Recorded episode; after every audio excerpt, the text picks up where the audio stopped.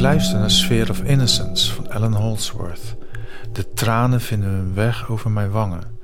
De muziek van Alan, in het bijzonder dit nummer, raakt me zo diep in mijn ziel. Ergens waar ik weinig mensen toesta te komen, misschien wel niemand. Alleen ik zelf mag af en toe een kijkje nemen.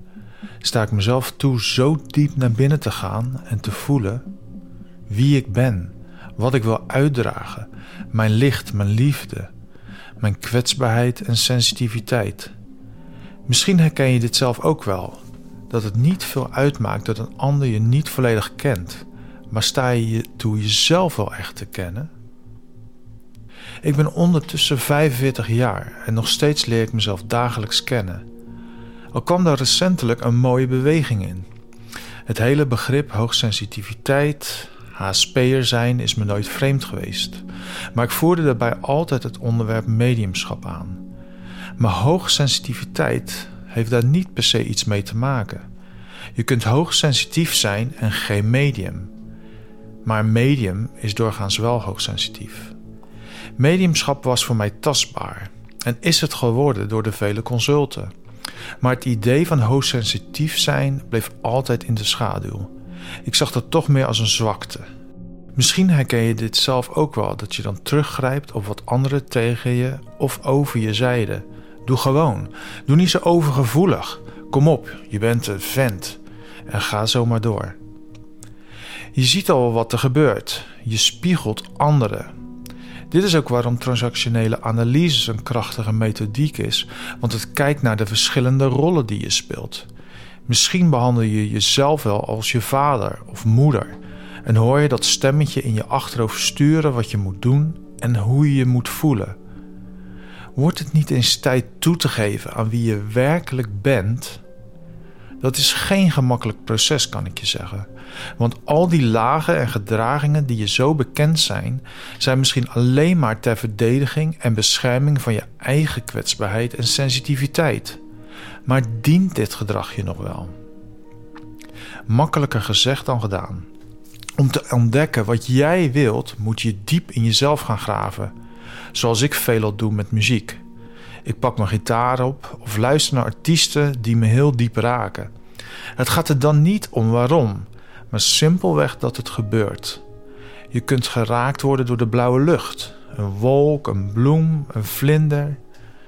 Want als je geraakt wordt, dan kom je in aanraking met je kwetsbaarheid. En dat is wat nodig is om te erkennen wat jij nodig hebt in het leven. Je kunt dan stil luisteren naar je eigen behoeften en je sensitiviteit gebruiken om te voelen wat goed is voor jou. Wanneer je hoogsensitief bent, dan is het een hele opgave. Niet alleen voel je alles intenser, het lijkt daardoor dus ook of die muur die je mag laten zakken zwaarder en dikker is dan voor anderen. De beloning is groot, maar het vergt ook veel van je omdat je sensitiviteit alles wat je voelt onder een vergrootglas legt. Dus nee, je stelt je niet aan. Ik kan niet uitleggen dat ik moet huilen om een nummer van Holdsworth, wat ik al zo ontzettend vaak gehoord heb. Maar dat hoeft ook niet. Dat liedje is als een sleutel die een deur opent naar mezelf, mijn diepste, meest innerlijke wezen. De muziek geeft mij veiligheid. En zo mag jij ook uit gaan vinden wat voor jou veilig is om naar binnen te kunnen gaan.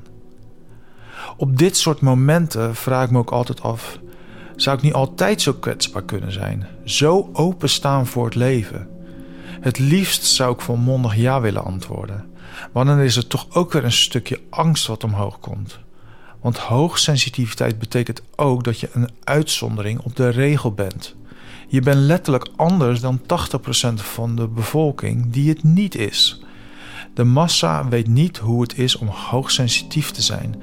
En bedenk dus ook, als jij al moeite hebt om jezelf te zijn, hoe moeten zij daar dan mee omgaan?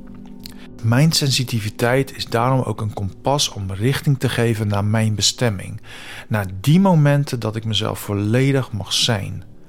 Soms is dat met muziek, maar steeds vaker ook met mensen en zelfs dieren die me wel aanvoelen en ruimte geven zodat ik mezelf kan zijn. Want hoogsensitiviteit is een creatieve kracht. een inlevings- en voorstellingsvermogen dat geen grenzen kent. Laat het daarom zien waar het gewaardeerd wordt. En wees voorzichtig dat anderen er niet overheen walsen met lomp gedrag of domme opmerkingen. Jij mag er zijn en je sensitiviteit mag een plek krijgen in je leven.